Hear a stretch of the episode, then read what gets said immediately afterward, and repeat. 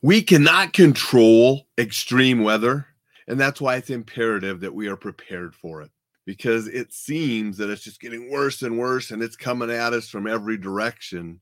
We must be prepared for the extreme weather that can affect us in the areas we frequent. It's as simple as that.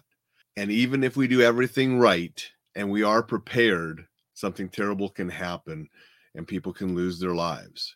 But the better prepared we are, the better chances we have to weather these terrible storms and weather extremes. Welcome to Coffee with Alain. Appreciate everybody that joins and comments and questions and shares. Very appreciated. Let's try to make Monday an amazing day. But sadly, some terrible weather hitting the country. It's a pretty sad and devastating day for people out there. Montana had over two feet of snow in places yesterday. And I heard this morning that there were people going off the road and accidents and so forth. Winter's not over. We still have to be prepared. We still have to drive appropriately for those conditions. But even worse, down south, over 26, at least 26, maybe over. They still hadn't determined a final count yet of people that were killed by tornadoes. And, you know, that one town in Mississippi, Rolling Fork, I believe was the name, was just devastated. And we have to be prepared for such things. And of course, you can't really be prepared for your house being leveled and completely destroyed. Something we have to do in those situations is we have to pay attention to the warning signs because the one thing that we do have with modern technology, even though we cannot control the weather, we can predict it a lot better and give people warnings to get to safety. So we must heed those kind of warnings and remember that the only important thing are lives, not stuff. You can lose your house, you can lose your stuff. We don't want to lose lives. And sadly, at least 26 people were killed. I don't know the entire circumstances with that. And again, we can do everything right and people can still die. We just try to do everything right to minimize people being killed and things being damaged. Good morning, Jay. Appreciate you being here. Good morning, Vicky. Thank you for saying hi as well. And so, bottom line, we see these weather events happening all over the country. We had more snow in places this year than have had for maybe decades. Montana definitely had more snow this winter than we've had in quite a long time, including the two feet of snow dumped in places yesterday. We have to be prepared for such weather. We have to take precautions when it happens. Again, in a tornado, you can't stop a tornado. Pay attention to warnings and get to a safe place and let it pass and do its destruction.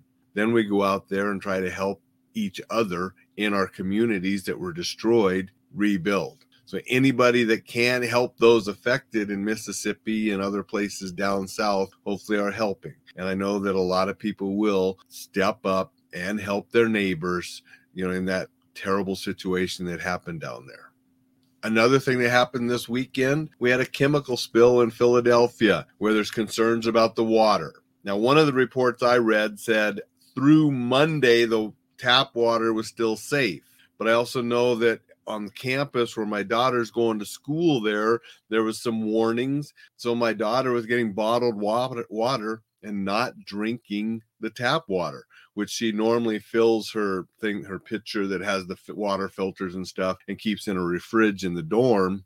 Not going to do that right now and drinking bought water bottled water just one more example of why we need to be prepared and that I always say we should have some water on hand. One of the easiest ways for most people to have water stored is to buy cases of bottled water. You can store them in different places depending if you have an apartment, a house, or where you have. And so, obviously, some places it's going to be easier to store more, but having some water supply preferably a couple days supply per person is just prudent. You never know what's going to happen. You're going to be stuck you're going to be stranded you're going to have a chemical leak in your water supply where you can't use the water that you normally use. And when that happens everybody runs to the stores and the shelves are empty. And so the time to buy the water and to prepare for it is before something happens. Remember uh, Harvey Mackay's great book on networking. The time to dig your well is before you're thirsty. Jay says, aware. Awareness is key. And we need to use the technology and things that we have to help our awareness, you know, and the different technology that lets us know storms or snow or whatever are coming so we can be prepared when it hits. But things like water and food supplies, having warm clothes, different things like that, those need to be done way before it hits so you're prepared. Tornado, knowing where to go in an emergency that will be a safe location, important to know before it's time to go. So it's just a little preparation here and there can make a huge difference. And then once we're prepared, we can go about enjoying life. And then if something bad happens, not be stuck not knowing what to do, not having the supplies, and having the situation much worse than if we had prepared for it. It's as simple as that. And that is why I spend so much time teaching people how to be prepared and reminding people to prepare, like I'm doing today. Not telling you anything you probably don't already know, but I'm telling you to do it because so many people don't. They're going to get to it someday. Yeah, I ought to do it. Yeah, I know. And then they don't until something bad happens. And then they're stuck unprepared, unaware, and the worst happens when awareness and preparation could have prevented it or at least made the outcome better. And that's what we're trying to do. That's what I wanted to talk a little bit about today. I'm going to sign off because I get my car to a shop. My car got into a fight with a dog over the weekend. The dog won. The dog is fine. The dog was not hurt, but a dog ran out and smacked into the side of my vehicle and put a big dent in the passenger door. Again, the dog is fine I got out and checked on the dog first, and the dog was fine. The owner came out, but my car did not fare as well as the dog. Maybe that says something about manufacturing these days. A friend of mine said, Yeah, who would know that a dog is tougher than a car now? Well, that dog, it won the fight with my car. Now I need to take it in and see what it's going to cost to get that dent fixed. so that's what I'm off to do today. Everybody have a safe day. If you're not prepared for stuff, maybe take a moment today to figure out what you need to prepare and then do it.